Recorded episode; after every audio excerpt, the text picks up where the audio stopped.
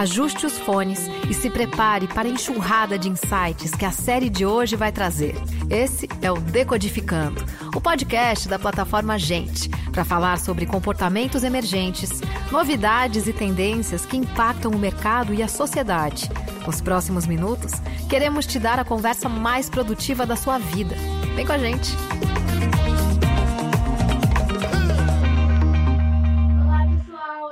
Orsini, eu interpreto a feiticeira Berenice na série Detetives do Prédio Azul e hoje a aventura vai ser um pouquinho diferente. A gente vai investigar sobre a educação do futuro. O que é a educação do futuro? Como vamos fazer para aprender daqui para frente? E como vamos fazer para que essa educação não deixe ninguém para trás? Bom, quem vai me esclarecer todas essas dúvidas é o neurocientista e professor Siddhartha Ribeiro. Tudo bom, Nicole? Olá, Siddhartha, tudo bem? Tudo bom? Prazer estar aqui um prazer te conhecer. Muito prazer. Bom, para começar o nosso bate-papo, né, eu queria que você pudesse explicar para o pessoal é, o que é, é, por que, que a educação é uma questão de responsabilidade coletiva. Então, a gente está vivendo numa sociedade de, de muita contradição. Né? Por um lado, a gente nunca teve tanto conhecimento. É, se você quisesse saber tudo que tinha para saber há mil anos atrás, não era muita coisa.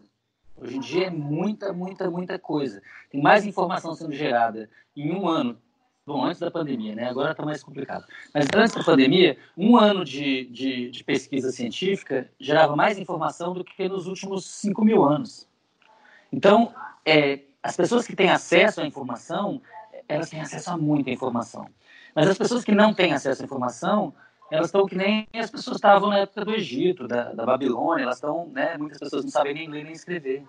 Então essa distância é, entre pessoas que têm acesso à educação e que não têm, ela está crescendo. E ela mais ou menos corresponde à distância entre as pessoas que têm acesso à, à riqueza e as que não têm. Ou seja, os ricos uhum. estão ficando muito, muito ricos e os pobres estão ficando lá embaixo. Isso precisa mudar, porque se isso não mudar, ninguém tem segurança nem bem-estar. Né? as crianças que são filhas de pais muito ricos, muitas vezes não têm coragem de andar na rua, porque têm medo de serem sequestradas, serem assaltadas. Então, a desigualdade, a redução da desigualdade, ela é uma necessidade da nossa espécie. Então, Siddhartha, você é neurocientista, né? você trabalha com a neurociência, e eu queria que você pudesse explicar para o pessoal é, como a neurociência assim intervém na educação, sabe? Que a sua profissão tem a ver com a educação? Bom, Nicole, eu sou biólogo, é, especializado em comportamento animal e neurofisiologia. Eu tenho me dedicado nos últimos 20 e tantos anos a pesquisar como que o cérebro aprende e como que o sono e o sonho modificam o aprendizado. Nos últimos 15 anos, eu comecei a pesquisar também como que o sono pode ser utilizado para melhorar o aprendizado na escola. Então, como que aquela soneca depois da aula pode melhorar o, o, a retenção daqueles conteúdos e, e contribuir para o aprendizado, para a melhora do, do, do, desempenho acadêmico dos alunos. A nossa evidência é, acumulada ao longo de vários anos é de que isso pode ser feito sim, de que vale a pena colocar uma soneca é, para ajudar a consolidar os conteúdos adquiridos na escola. Bom, mas já que o assunto de hoje não é só né, a educação, mas sim a educação do futuro, é, o que é a educação do futuro? É uma educação moderna? Explica para gente. Eu acho que a educação do futuro ela tem que ser é, bem diferente da educação que a gente tem hoje, ou tinha até a pandemia. A educação de ter uma pessoa falando e um monte de crianças ouvindo, é, ela é muito antiga. Tem evidências de que isso já era assim lá na Suméria, há 5 mil anos atrás, naquilo que chamavam de edubas, que eram as escolas. Então, isso parece que ficou é, cristalizado ao longo do tempo. E isso é, é um modelo muito, muito é, ineficiente, porque as pessoas, as pessoas têm tempos muito diferentes. Tem uma criança que já está lá na frente, tem outra que está lá atrás, tem uma que está lá no alto, tem uma que está tá do lado, tem uma que está voando. E, uhum. e, a educação tem que ser mais individualizada, mais personalizada. Ela também tem que ser, eu, eu diria, mais democrática. É, aquilo que dá igualdade de oportunidade para as pessoas é a educação. Se uma pessoa muito muito pobre é muito talentosa e esforçada, através da educação ela pode é, conseguir muitas coisas. Mas se ela não tiver acesso à educação, isso nunca vai acontecer. Então ela tem que ser mais democrática, ela tem que ser mais personalizada. Evidentemente ela vai ser muito digital, até porque agora com a pandemia, a quarentena vai durar muito tempo. A gente vai ter que se acostumar a aprender muita coisa é, com outras pessoas ou com materiais audiovisuais via internet, via é, computadores. Mas a gente, quando puder voltar é, desse, dessa quarentena, a gente tem que lembrar que muito do aprendizado acontece no contato humano, quando você está olho no olho. Inclusive, muito do aprendizado acontece entre os alunos é. e as alunas. Exatamente. É, e é muito importante que você falou isso da desigualdade social, né? Porque agora é, a gente está vivendo um período muito complicado, porque realmente só quem tem condição assim, de poder ter internet em casa, né? É, tem pessoas que não têm nem energia elétrica, né? Quem dirá a internet.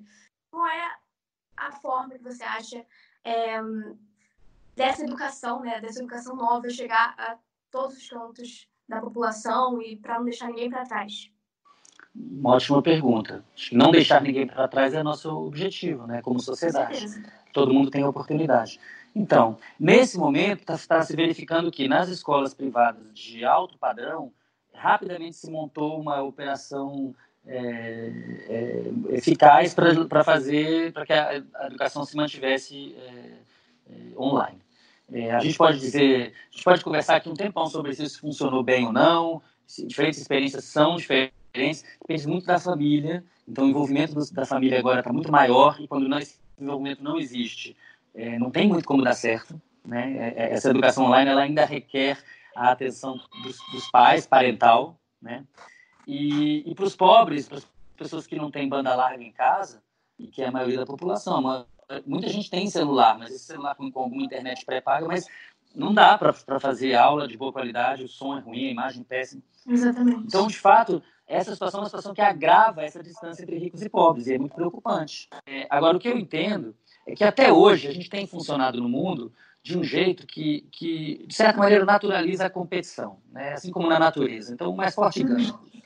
E isso está em xeque, isso está agora em questão. Por quê? Porque esse sistema digamos, capitalista que gera, é, que produz bens, as pessoas compram, consomem, e quem tem mais consome mais, tudo, tudo isso que estava em movimento, isso está é, desafiado pelo fato de que as pessoas não podem sair de casa, senão elas pegam uma doença terrível que mata.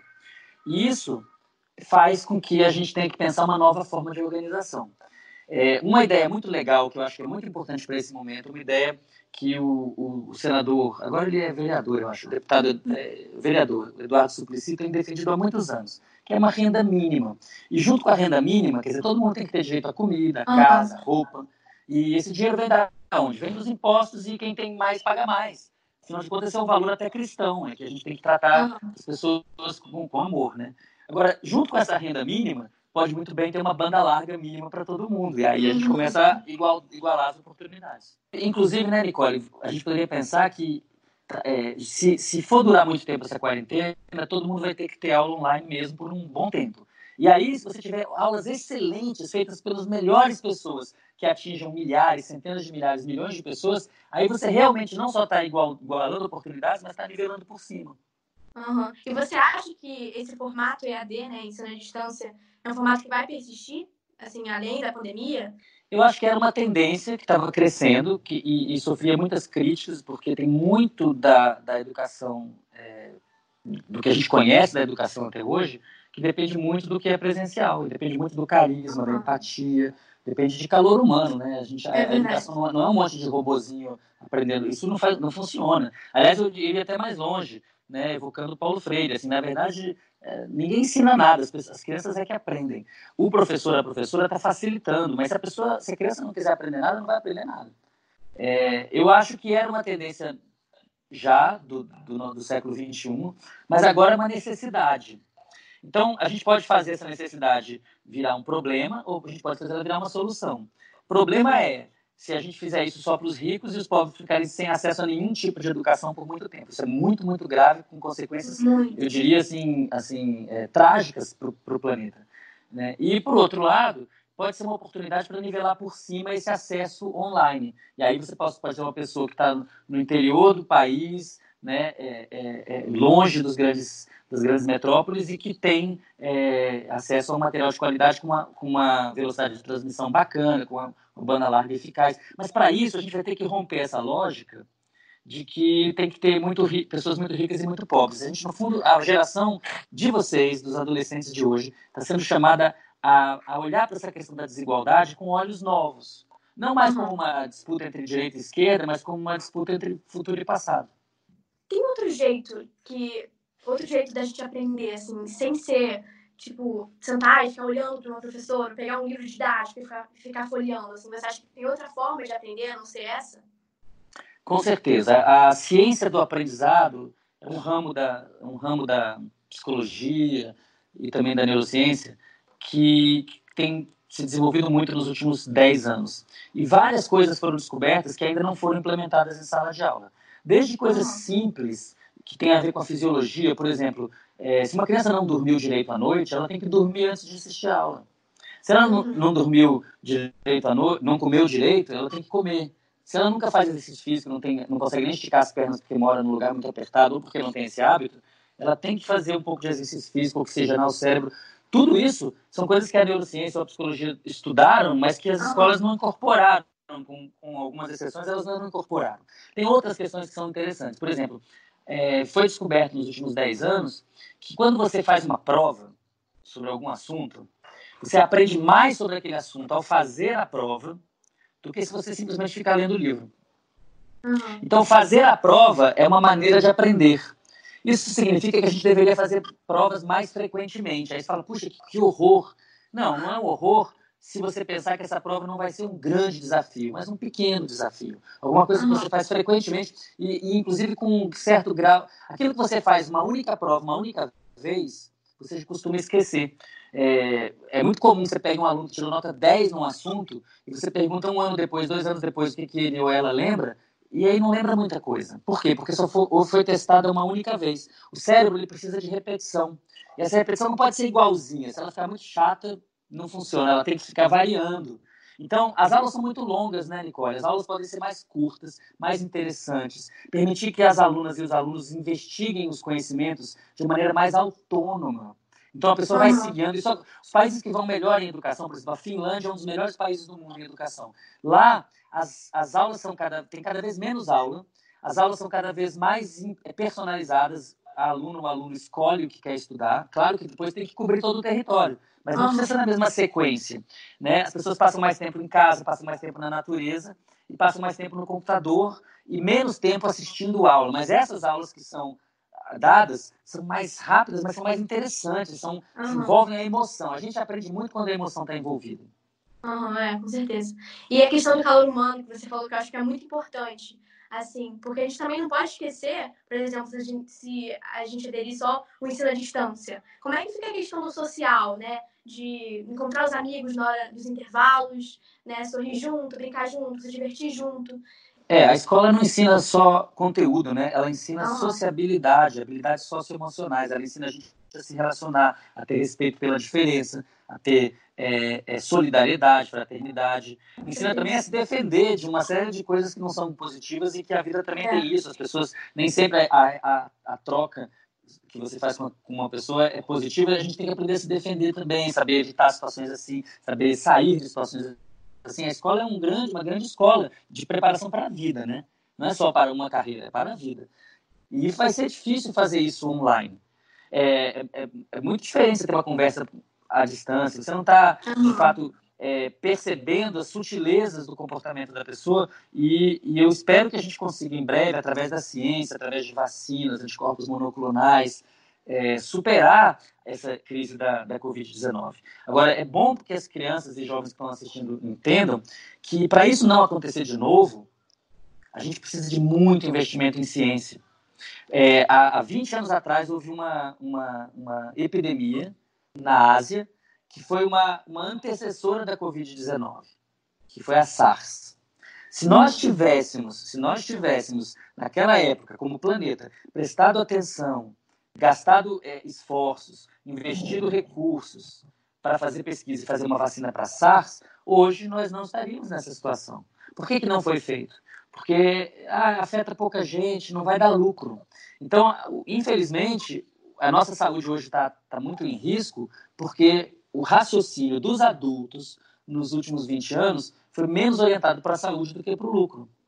E os jovens, as jovens que têm na geração da Greta Thunberg, são pessoas que podem, que estão olhando para o mundo com olhos. Não tem ninguém mais revolucionário do que um adolescente ou uma adolescente. Olha para o mundo com olhos novos e fala: pô, isso não precisa ser assim. A gente pode mudar isso. As pessoas mais velhas costumam dizer: ah, não tem jeito eu já tentei e não consegui. Bom, você tentou e não conseguiu, mas a pessoa mais jovem consegue. Tanto que as coisas uhum. mudam, senão a gente estava no, no tempo das cavernas ainda. Agora uma dúvida minha, assim, mudando um pouco de assunto. Porque, assim, eu quero ser atriz, né? Eu quero é, fazer faculdade de cinema e eu sempre quis. Assim, você é atriz, né, Nicole? Você é, é eu não sou atriz. Mas eu quero seguir, assim, com essa carreira. Você quer se especializar mais. Áreas, exatamente, uhum. explorar, explorar outras áreas da, das artes, né? Fazer faculdade de cinema. E, assim, às vezes eu me pergunto, essa dúvida também, que é, muitos jovens têm, que às vezes não querem seguir uma carreira, por exemplo, completamente diferente do que está aprendendo em matemática, por exemplo. Né? Tô dando agora fórmula de Bhaskara. E às vezes eu me pergunto, sabe, aonde que eu vou aplicar isso na minha vida? Essa pergunta é super importante. É, muito mesmo. Acho que talvez a, a mais importante assim, do que a gente já conversou até agora.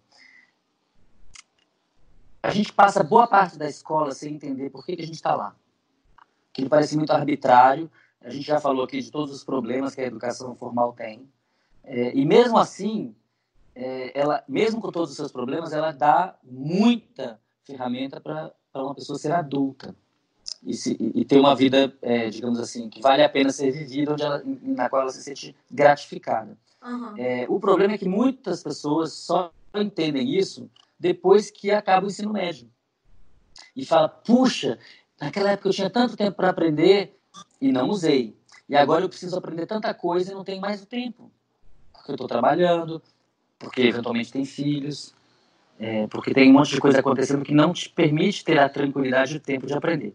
Então, uma coisa muito importante para a gente desenvolver na, na escola do futuro é o que a gente chama em neurociência de metacognição.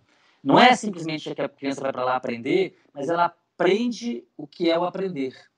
Então, ela para de olhar para a escola como alguma coisa chata, é, que, que é forçada para ela, que é, que é imposta a ela e passa a olhar aquilo como uma grande oportunidade, como algo muito divertido. E começa ela mesma a transformar a própria escola em que ela estuda. É, muitas das coisas que a gente aprende na escola aos 11, 12, 13, 15, 16, 17 anos vão ser muito, muito úteis quando você tiver 30, 35, 40. A gente nunca soube tanto, a ciência nunca teve tanta informação. Então, aquela, aquilo que demorava 12 anos para a pessoa aprender na escola, é, no futuro a gente vai ter que aprender em menos tempo, porque tem mais coisa para aprender. Uhum. Então, se você está achando que a fórmula de Bhaskara, que tem dois mil anos, não, não tem tudo isso, né? Tem dois mil anos. Bom, a aplicação tem mais de dois mil anos. O pessoal fazia pirâmide há cinco mil anos, que é uma aplicação, é, é, digamos, geométrica né? das relações dos triângulos e dos ângulos. Se você não, não, não, não, não aprender isso aí, quem, quem é que vai aprender para você? Quem vai fazer para você? Quem vai fazer para você é uma máquina, né? é um computador, é um algoritmo. Então, uma coisa que me preocupa é que a gente está numa, numa passagem de gerações em que todo mundo que tem a minha idade, que eu tenho quase 50, nasceu num mundo que não tinha computador para a gente usar. Os computadores estavam só no, no, governo ou nas empresas e eram enormes. E qualquer o computador mais poderoso da NASA, é, em 1900, quando eu nasci em 71, ele, ele era menos poderoso do que um, um, um celular que você tem no bolso. Então, só que você já é da geração. Então, eu, eu sou um ciborgue, da geração ciborgue 1.0. Pessoas que eram, que não usavam é, mídia eletrônica, que não usavam computador até serem adultas e começaram a utilizar e aprenderam a utilizar. São também chamados de imigrantes digitais. Né? É, vocês não, vocês são é, nativos, já nasceram no mundo digital. Uhum. Então vocês são o que eu chamo de ciborgues 2.0. Para vocês é tudo muito natural que, que a máquina esteja na vida de vocês dessa forma. E com certeza vai ser assim daqui para frente. Agora, qual que é o meu medo? O meu medo é que a gente transfira para a máquina tudo. Uhum. E a gente vai ficar completamente irrelevante. Uhum. Então, se a gente não for capaz de herdar a cultura dos nossos ancestrais, tudo que foi. tem milhares de anos de conhecimento atrás da gente. Se a gente não conseguir colocar isso nesse computador aqui de 86 bilhões de neurônios, pelo menos uma grande quantidade, a gente vai estar subutilizando esse computador e vai estar cada vez mais utilizando os computadores que estão fora da gente. O que, é que vai acabar acontecendo? A inteligência, a inteligência artificial, é, eu não acredito nem que ela vai ser desenhada e ficar consciente. Ela vai ficar consciente por si própria em algum momento.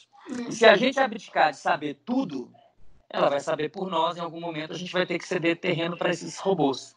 Eu não quero que isso aconteça. Eu prefiro que os seres humanos continuem é, em sociedade, melhorando essa sociedade, cuidando da desigualdade entre nós, mas não criando uma sociedade nova de robôs. Os robôs vão estar tá aí, mas se eles tomarem controle de tudo, e olha, eles estão tomando controle, por exemplo, das finanças, os investimentos em bolsa de valores hoje em dia são feitos por robôs, por algoritmos. Agora, se a gente não souber calcular uma equação de segundo grau, se a gente não souber fazer um, um triângulo isósceles, se a gente não souber é, o que foi o processo de diáspora é, africana que trouxe os, os, os, os povos africanos para trabalharem como escravos no Brasil, se a gente não souber nada sobre a formação econômica do Brasil, se a gente não souber nada de português, de inglês e talvez de mandarim, o que será de nós, Nicole? É verdade, é verdade. É muito importante também para a gente ter a nossa independência, né? Não ficar só dependente também da máquina. É muito importante ter o nosso próprio conhecimento. Deixa eu fazer um outro cenário para você. A gente sabe que existem tempestades solares é, que jogam é, é, é, radiação no, no, planeta e que se forem muito, muito, muito fortes, poderiam, em tese, poderiam, em tese, aquilo que causa a aurora boreal, né? Lá no, uhum. no, no Polo Norte. Mas se fosse muito, muito intenso, poderia apagar todos os eletrônicos do, do mundo. E poderia durar um tempo. Vamos imaginar um cenário desse. Esses cenários assim de, de filmes de, de catástrofe. Aqui, onde é que a gente vai buscar informação, né? Muito bem, Nicole. Se não tiver livro, se não tiver quem leia livro e entenda, a gente vai estar de volta à Idade da Pedra de maneira patética. De maneira uhum. patética. Então, é, a gente precisa é, honrar os nossos ancestrais que controlaram o fogo, que inventaram a roda, que inventaram a escrita, que inventaram o computador. A gente tem que inventar coisas melhores. E para uhum. isso a gente tem que saber mais e não menos do que os nossos pais, avós, etc. Com certeza. É, e uma coisa muito interessante que eu vi que você falou foi que é, depois da escola que a gente percebe que a gente devia ter prestado mais atenção nas aulas e tal. E se a gente soubesse disso, né? Se a gente soubesse é, da importância de estar aprendendo né, aqui e agora, talvez a gente tivesse muito mais motivação de ir para aula e estudar do que, sabe, é, pensar, ah, eu tô indo só para aula para passar de ano. Não, você tá indo para aula. Exatamente. Ter o conhecimento para sua vida inteira. E isso começa lá atrás, quando você tem 5, 6 anos. Quando você tem 5, 6, 7 anos, você tem que falar assim: olha, a escola é o teu é aqui que você vai florescer, é aqui que você vai cultivar o seu próprio cérebro. Não, aqui não é um lugar. Eu falo isso muito para os meus filhos, que aliás está falando aqui alto, né, filho? É, e tá, olha lá, hein? depois você vem da moia aqui.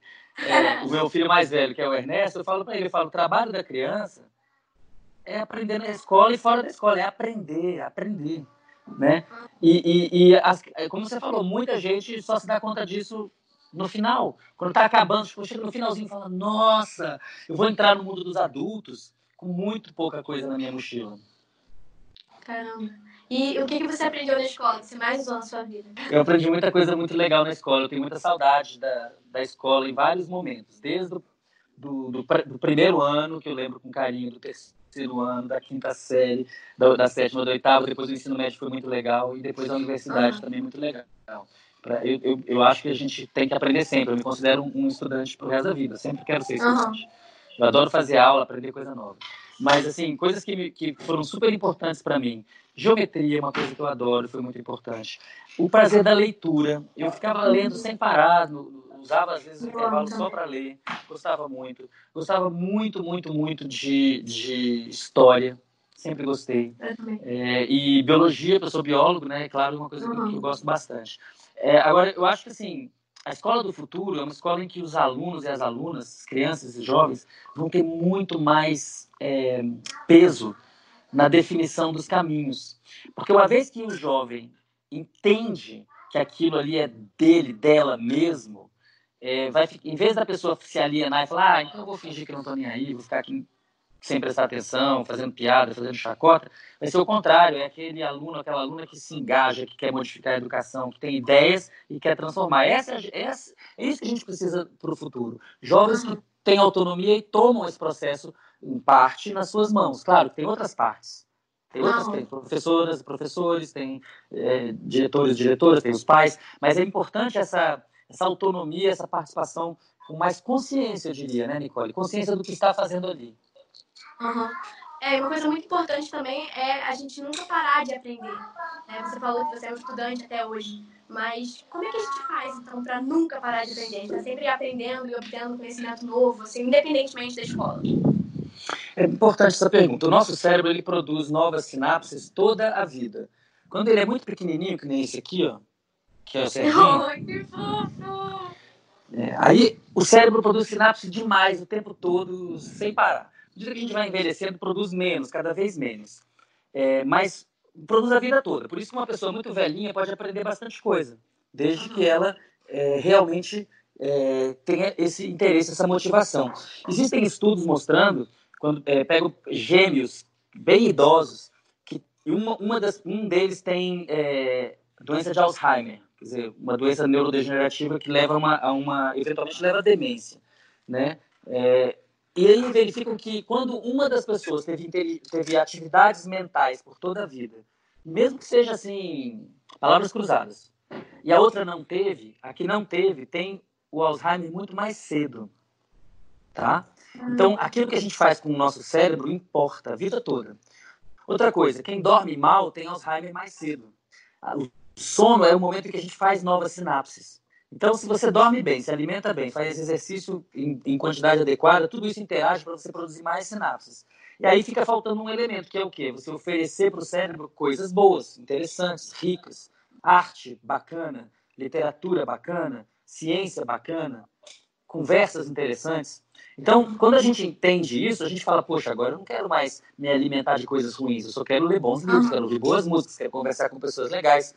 É, e, e, no fundo, é isso que a gente precisa fazer na escola. A escola é um grande jardim de cérebros. Né? E nas melhores escolas que existem, tanto no Brasil quanto fora do Brasil, o que a gente vê é isso: é crianças se tornando adultos únicos, né? Numa, explorando ao máximo suas potencialidades. Todo mundo tem um dom. E a escola é um lugar para a gente encontrar esse dom. É, por outro lado, a gente tem que pensar o seguinte: como é que é a escola na prática, na vida? Como é que é na realidade? Na realidade, a escola é um lugar, a escola pública, sobretudo, é um lugar onde as pessoas que estão trabalhando lá ganham muito pouco. Então, se a gente quer ver melhoria, a gente tem que pensar também no salário dos professores. Como é que uma pessoa pode dedicar o melhor de si, trabalhar com 20, 30 crianças que não são suas filhas, se ela ganha R$ 1.600 por mês? Não dá, né? Não dá. E qual é a sua melhor lembrança, assim, da época que você era um aluno, né? Qual é a sua melhor lembrança da escola? O que você mais sente falta?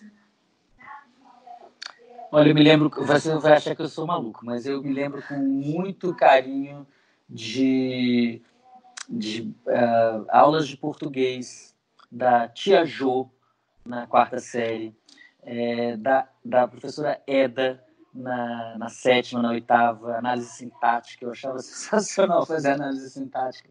Eu, eu gostava muito de ler, gosto muito de ler. Uhum. É, me lembro de ler o livro chamado Criação, do Gore Vidal, na sétima série, no colégio, era muito bom. Uhum. É, me lembro de ler Machado de Assis no ensino médio, no, no colégio, era muito bom, no CEAM, uhum. lá na, na, Asa Norte de Brasília. É, tenho muita saudade, assim, da, da escola, na verdade, fui muito uhum. feliz. E na universidade também, viu? Para quem está tá terminando a adolescência e está indo para a universidade, a universidade é uma experiência fabulosa, maravilhosa. Muito, ah, eu imagino. Caramba, que legal. E hoje em dia você é professor também, né? E Sim queria te perguntar como você faz para conquistar os seus alunos. Tipo, eu não imagino que essas matérias sejam fáceis, né? Tem alguns assuntos que são bem complexos. A minha primeira aula ela é sempre idêntica para qualquer aluno, aluna, em qualquer nível. Pode ter 30 anos ou 15 anos, não interessa. Ela uhum. chama-se privilégio e responsabilidade. Então, no primeiro dia eu já falo, olha, é um privilégio você estar aqui, porque ensino é privilégio nesse planeta. Tem um monte de gente que não tem acesso. E, portanto, você tem uma responsabilidade. É, eu também chamo isso de os 2% do 2%. Eu digo para as pessoas, se você está aqui numa universidade pública é porque você é, faz parte da elite intelectual e provavelmente da econômica também, porque tem comida, tem teto, tem roupa. Então, a responsabilidade é a formação de si mesma ou de si mesmo. Então, a primeira coisa é falar aquilo que você, que você tinha dito. Dizer para a pessoa logo no início que ela preste atenção porque vai ser importante. Que ela seja uhum. realmente sócia do próprio sucesso, digamos assim. Que ela realmente queira que aquilo dê certo. Outra coisa que eu faço, e meus alunos e alunas sabem disso, é eu não deixo ninguém parado na aula. Então, a gente está lá 15 minutos, levanta todo mundo, pulando. Eu deixo o pessoal até, faço exercício até suar. Eu sou, eu sou é, professor de capoeira, né? Sou contramestre de capoeira, então também dou aula de capoeira. No meio da. Estou dando aula de neurociências. Eu paro, vamos, vamos fazer capoeira. Faz um pouquinho. Isso serve para você oxigenar o cérebro. A, é, as pessoas riem, relaxam e criam. É, o aprendizado ele precisa de mudança, de novidade. Tem estudos mostrando que só de você pegar os alunos, levar de uma sala para outra, o aprendizado já aumenta. É, ah. isso tem a ver com, com liberação de neurotransmissores como noradrenalina no cérebro.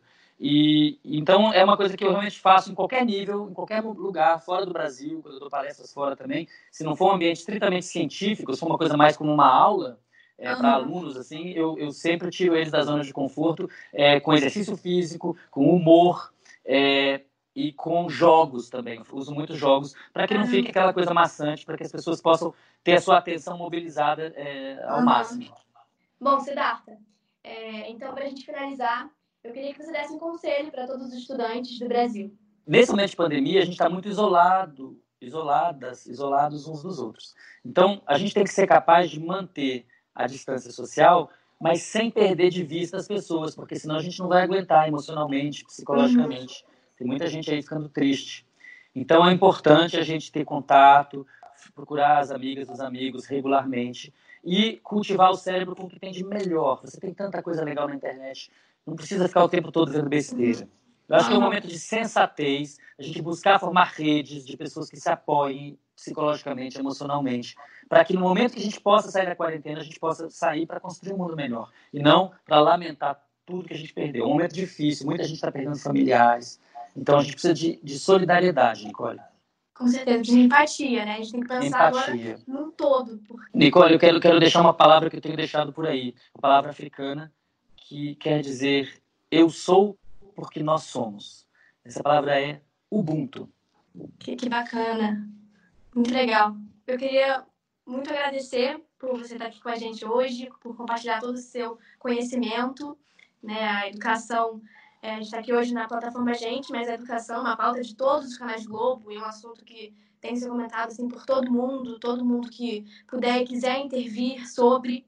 Estou né? vendo muitos jovens hoje é, falando nas redes sociais sobre o que está acontecendo hoje no governo, o que, que o Ministério da Educação está fazendo, né? É, em meio a toda essa situação que a gente está vivendo. Então, é muito importante a nossa intervenção também. Queria agradecer por você estar aqui com a gente hoje. Muito obrigada. Eu também agradeço é, o espaço, um prazer te conhecer, Nicole. Um abraço para todo mundo. Tchau, pessoal. Tchau, pessoal. Valeu. Este foi o Decodificando, o podcast da plataforma Gente, onde tudo começa. Gente é o ponto de partida. Gente é matéria-prima para criar algo novo e relevante. Uma fonte de conhecimento viva que revela comportamentos, histórias e tendências. É inspiração. A próxima grande ideia começa com gente. Para conhecer mais, acesse gente.com.br.